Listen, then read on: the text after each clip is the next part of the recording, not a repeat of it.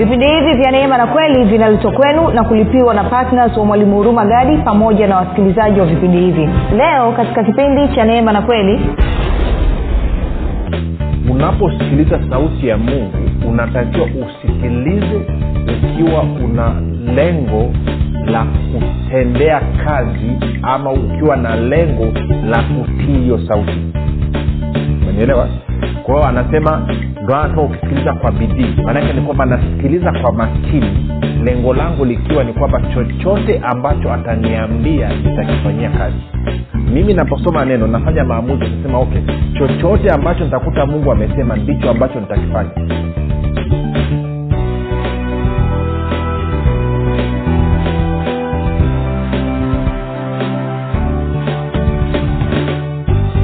popote pale ulipo rafiki ninakukaribisha katika mafundisho ya kristo kupitia vipindi vya neema na kweli. Jina langu naitwa huruma gadi. Ninafuraha kwamba umeweza kuungana nami kwa mara nyingine tena ili kuweza kusikiliza kile ambacho bwana wetu yesu kristo ametuandalia. Kumbuka tu mafundisho ya kristo yanakuja kwako kila siku muda na wakati kama huu yakiwa na lengo la kujenga na kuimarisha imani yako. Wewe unanisikiliza ili uweze kukua na kufika katika cheo cha kimo cha utimilifu wa kristo. Kwa lugha nyingine ufike mahali uweze kufikiri kama kristo uweze kuzungumza kama kristo na uweze kutenda kama kristo. Kwa ufikiri kwako rafiki kuna mchango wa moja kwa moja katika kuamini kwako. Ukifikiri vibaya utaamini vibaya lakini kama utafikiri vizuri basi ntahiri utaamini vizuri. Hivyo basi fanya maamuzi ya kufikiri vizuri na kufikiri vizuri ni kufikiri kama kristo. Na ili uweze kufikiri kama kristo huna budi kuwa mwanafunzi wa kristo na mwanafunzi wa kristo anasikiliza na kufuatilia mfundisho wa kristo kupitia vipindi vya neema na kweli. Tunaendelea na somo letu lenye kichwa kinachosema jinsi ya kusikia sauti ya mungu. Na kama ambavyo nimekuwa nikisema nitaendelea kusema tena inawezekana ulikuwa unatarajia mambo ambayo labda sijayazungumza lakini nimeona nijikite kwenye kitu ambacho ni cha msingi ambacho watumishi wengi hawakizungumzii watumishi wengi wamekuwa wakikimbilia kuzungumzia kwenye njia ambazo mungu anazungumza badala ya kukuelezea namna ambavyo unaweza ukajiposition ukajiwa katika nafasi ambayo itakuwa ni nyepesi kwako kutambua sauti ya mungu na hivyo basi kuweza kufanya kile ambacho anakuagiza.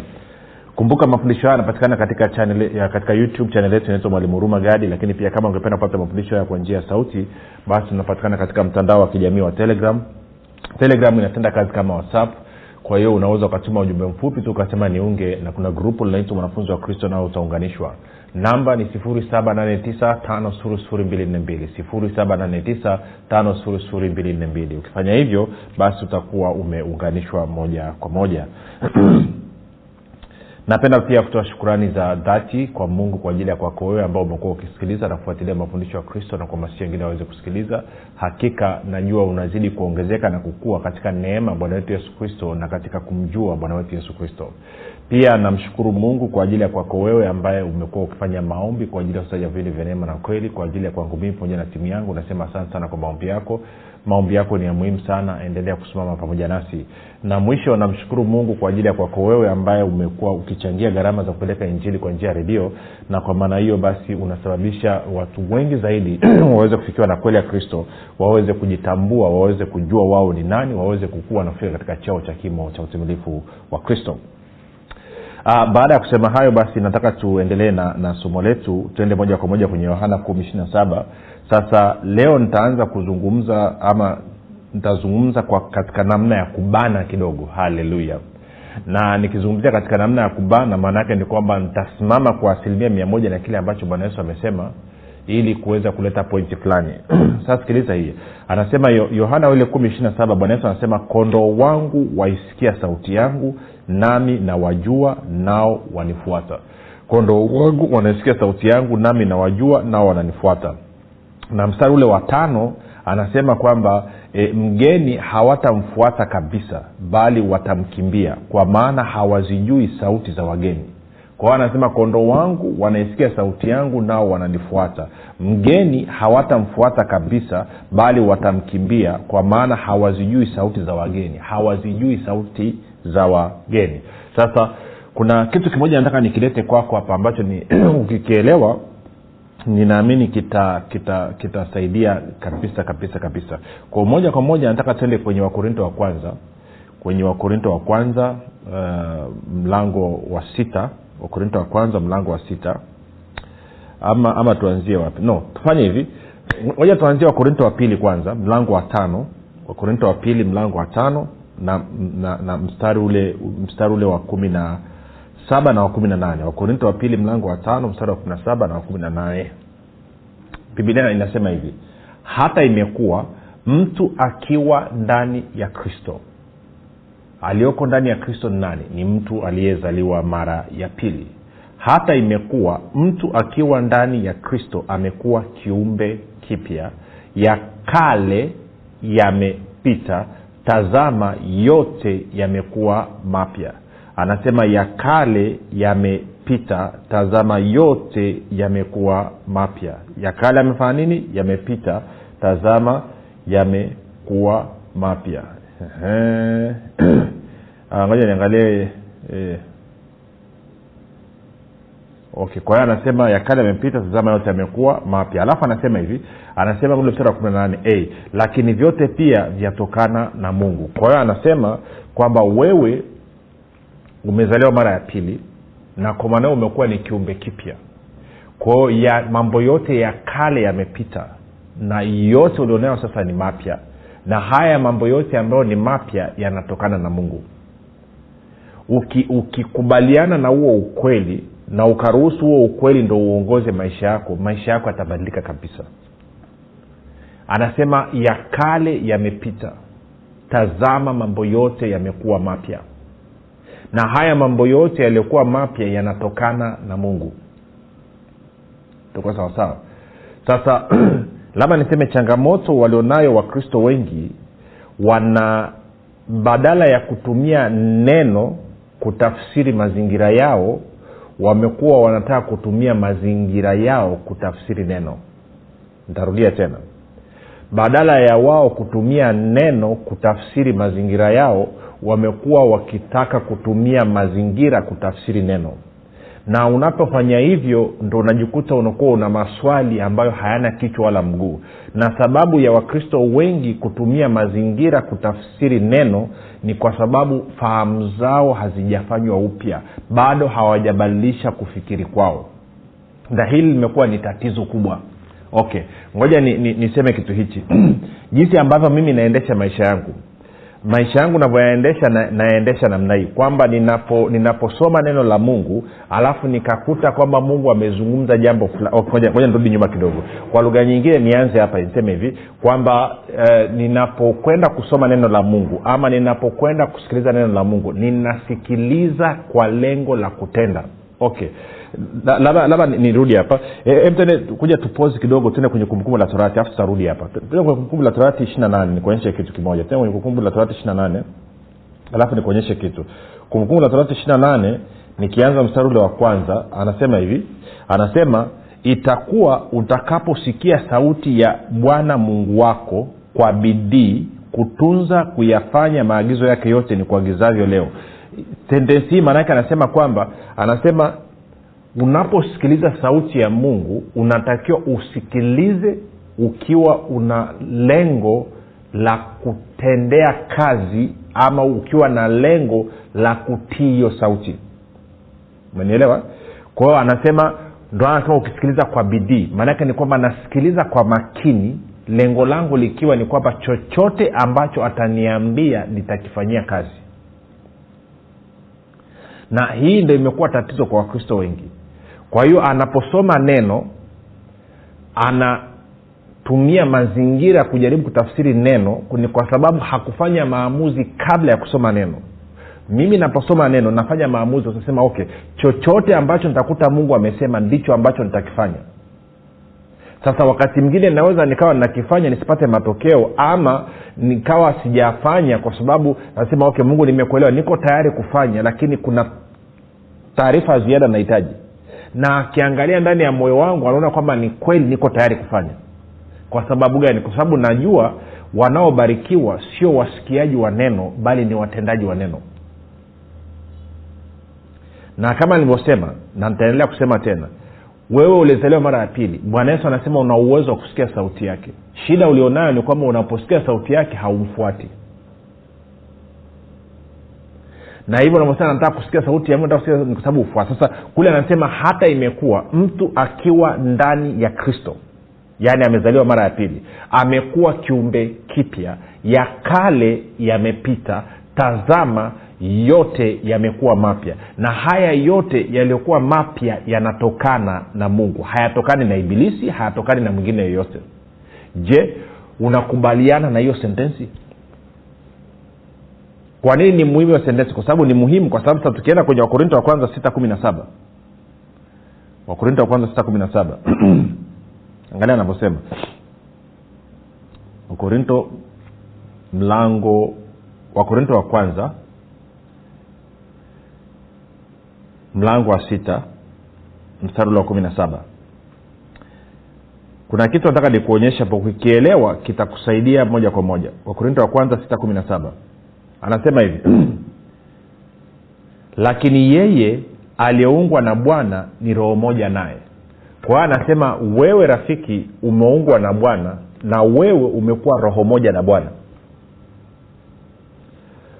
Kwa njia ya roho mtakatifu wewe ni roho moja na kristo. Wewe ni roho moja na kristo. Kwa lugha nyingine hatuwezi kujua wapi wewe unaanza na kuishia na wapi yeye anaanza na kuishia kwa sababu ninyi mmekuwa ni mmoja. Sijui kawa unanyelewa okay. Nijifunze miaka mingi kwa mtumishi mmoja kawa nasema watu wangu wananiuliza ah, mtumishi hilo lolisema ni wewe umesema ama ni kristo amesema? Alafu ye anawajibu anasema ndio. Anasema unamaanisha ni kusema ndio? Anasema ndio. Ndio ni wewe umesema ama ndio ni kristo amesema? Anasema ndio maana yake nini? Anasema ninapozungumza maanaake ni kristo amezungumza. Na kristo anapozungumza maanaake ni mimi nimezungumza. Kwa sababu mimi na kristo tumekuwa mmoja.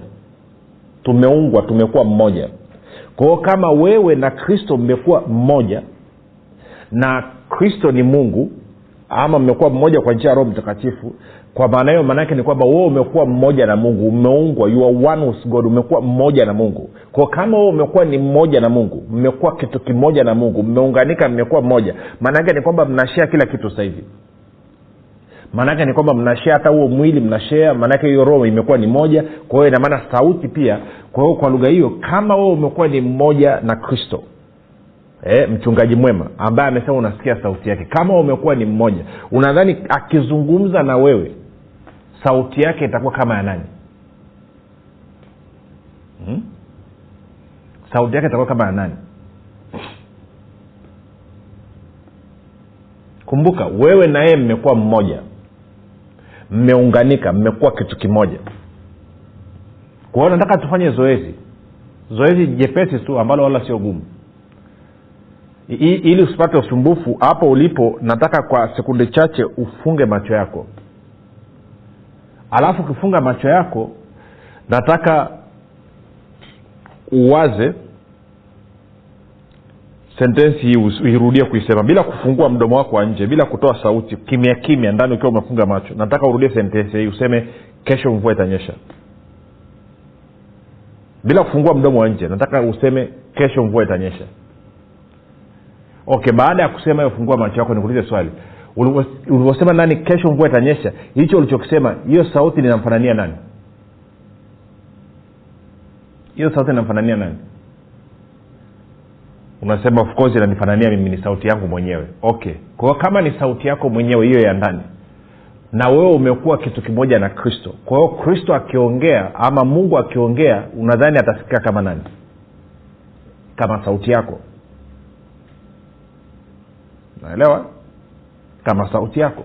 Sasa changamoto wanaoipata watu wengi ni kwamba mungu anavyoongea anaongea kama wewe tarudia tena.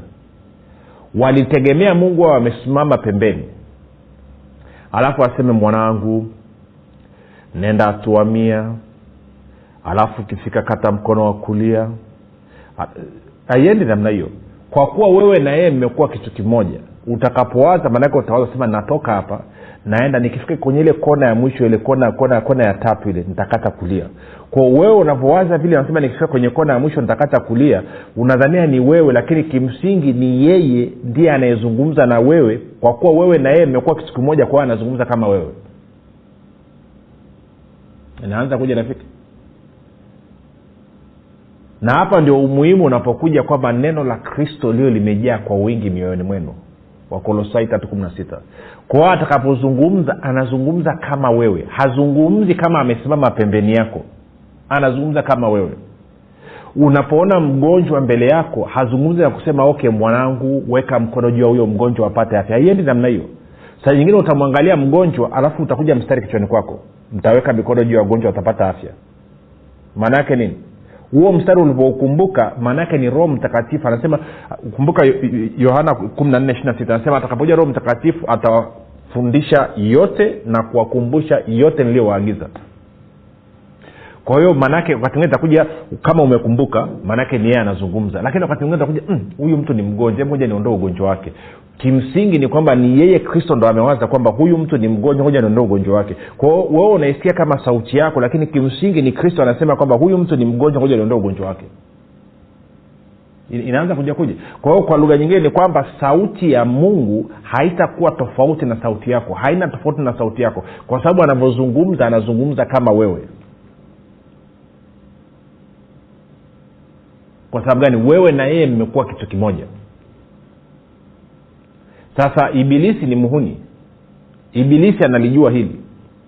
Kwao na yeye kwa utapeli wake anavyotaka kuzungumza na wewe hazungumzi pia kama ametokea nje. Kwa mfano hata kuambia kwamba watu hawakupendi. Atasema hivi watu hawanipendi. Kwao atazungumza kama wewe. Kwa sababu anajua hivyo ndivyo mungu anavyozungumza kupitia wewe. Na kawaida yake yeye ni kuiga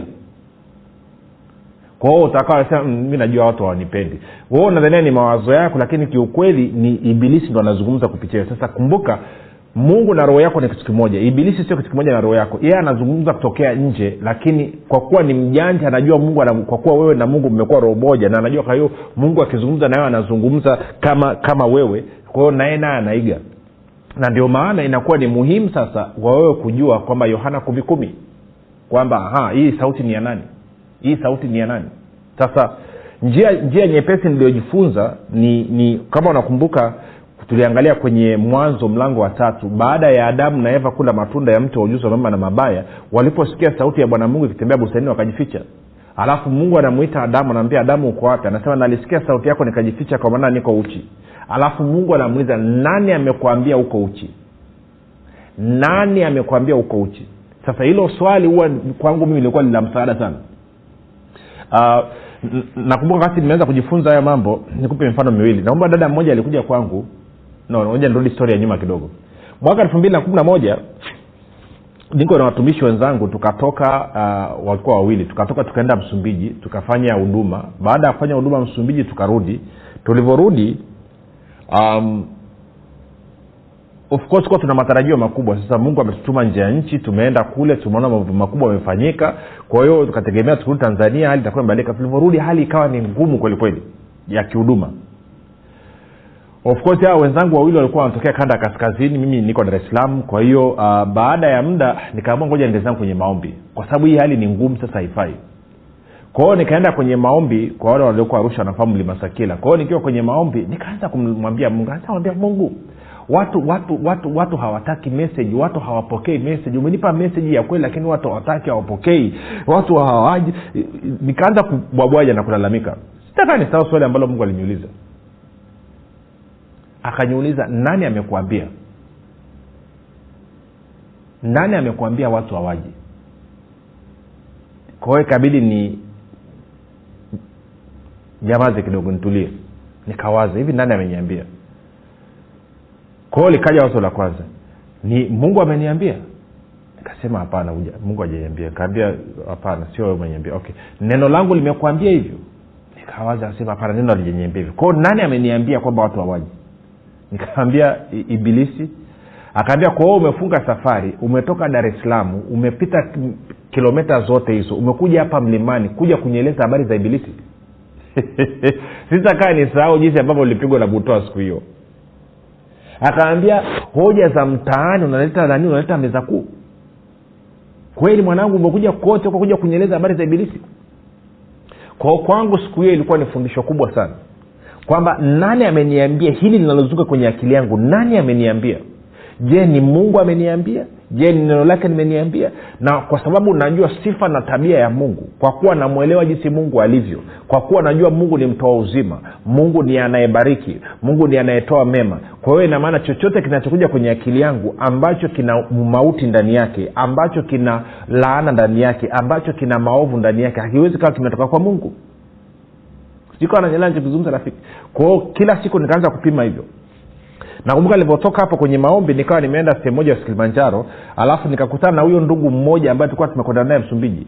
Kwao akaja naye akaanza kunielezea yani anasema mtumishi tangu nimerudi hali ni ngumu. Hakuna mtu yote wa watu wamenitenga wamenichukia watu wa mlango hawataki kunisikia tena. Yani anajielezea akajielezea nikasema na mimi hapa hapa nalipiza.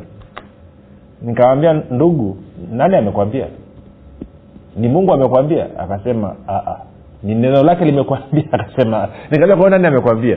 Kwao naye akashtukia. Akasema hii shetani ameniambia. Kwao kaambia kwao umekaa muda wote hapa unanipigia stori za shetani. Si nami kapata mahali pa kulipiza kwa hiyo nikawa nimejifunza kanuni nzuri kabisa nakumbuka dada mmoja akaja kwangu akanifata yuko kwenye ndoa akasema mtumishi niko kwenye ndoa na mwaka watatu kwenye ndoa sasa. Ngaambia okay kwa hiyo.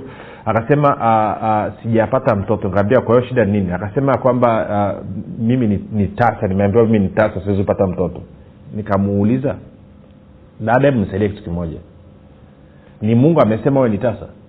Wapi imeandikwa kwamba mwanamke hatazaa akasema mungu hajasema. Nikaambia wapi kwenye neno imeandikwa kwamba mwanamke atazaa kwamba atakuwa akasema amna lipoandikwa kwa hiyo nikaambia umefunga safari kote alikuwa umetokea bagamoyo. Umetoka bagamoyo umekuja mpaka hapa kwangu kuniambia habari ya uongo.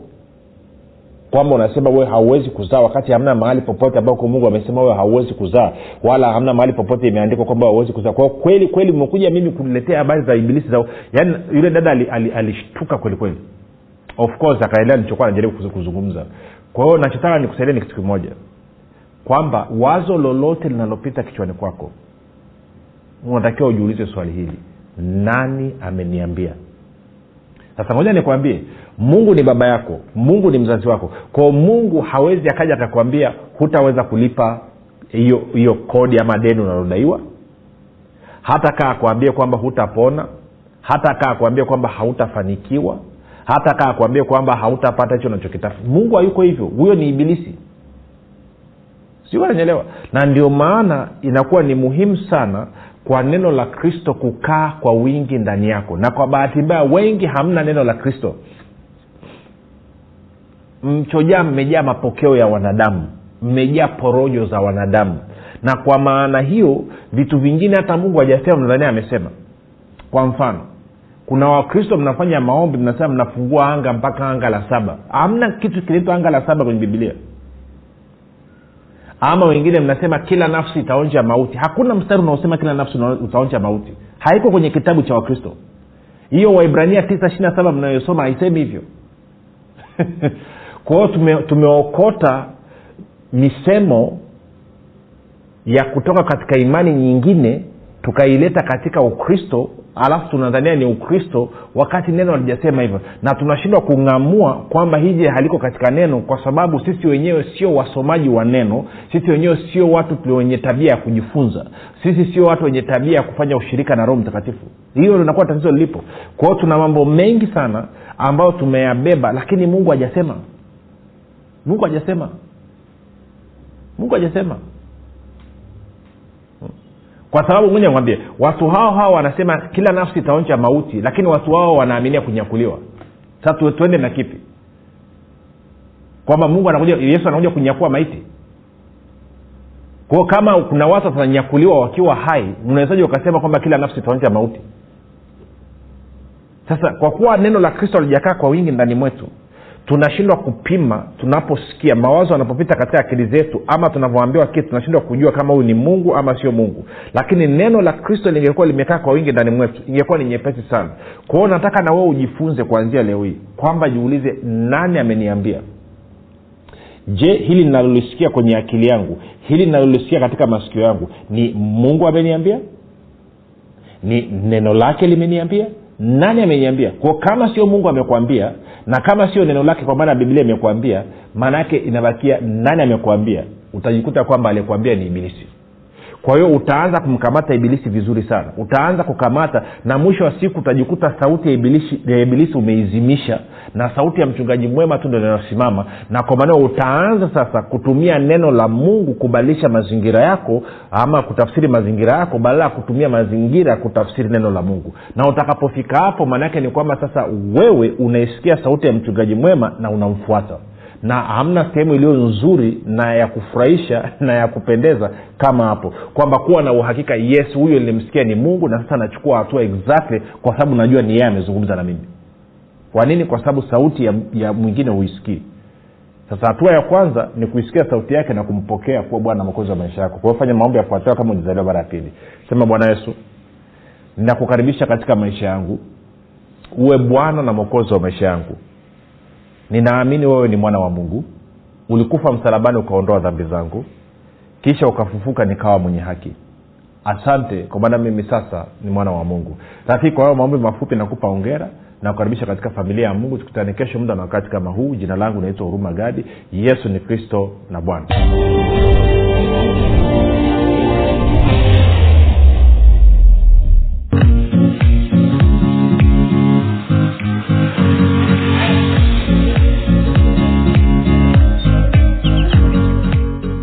imani makini siri ya ulinzi ustawi na mafanikio. Ni kitabu kipya kilichoandikwa na mwalimu huruma gadi. Ndani ya kitabu hiki utajifunza imani ni nini na nini tofauti kati ya imani na kuamini. Utajifunza hofu shaka na kutokuamini ni nini na ufumbuzi wa kuziondoa katika maisha yako. Na pia utajifunza jinsi ya kuwa na ujasiri na hivyo kuwa na udhihirisho mkubwa wa imani pamoja na jinsi ambavyo imani inashirikiana na neema ili kumdhihirisha kristo anayeishi ndani ya mkristo. Zaidi ya yote utajifunza jinsi ya kutumia imani na nguvu ya mungu kudhihirisha na kuumba chochote unachokitaka. Zaidi ya yote utajifunza jinsi imani inavyotenda kazi kwa kushirikiana na uvumilivu ili kumfanya mkristo afaidi ahadi zote za mungu hapa duniani. Rafiki maisha yaliyojaa uzima ushindi ustawi mafanikio furaha amani na maajabu yanakusubiri. Piga simu sasa kupata nakala yako. 764 au 789 au 673 imani makini siri ya ulinzi ustawi na mafanikio. Kwa shilingi elfu thelathini tu unapata nakala yako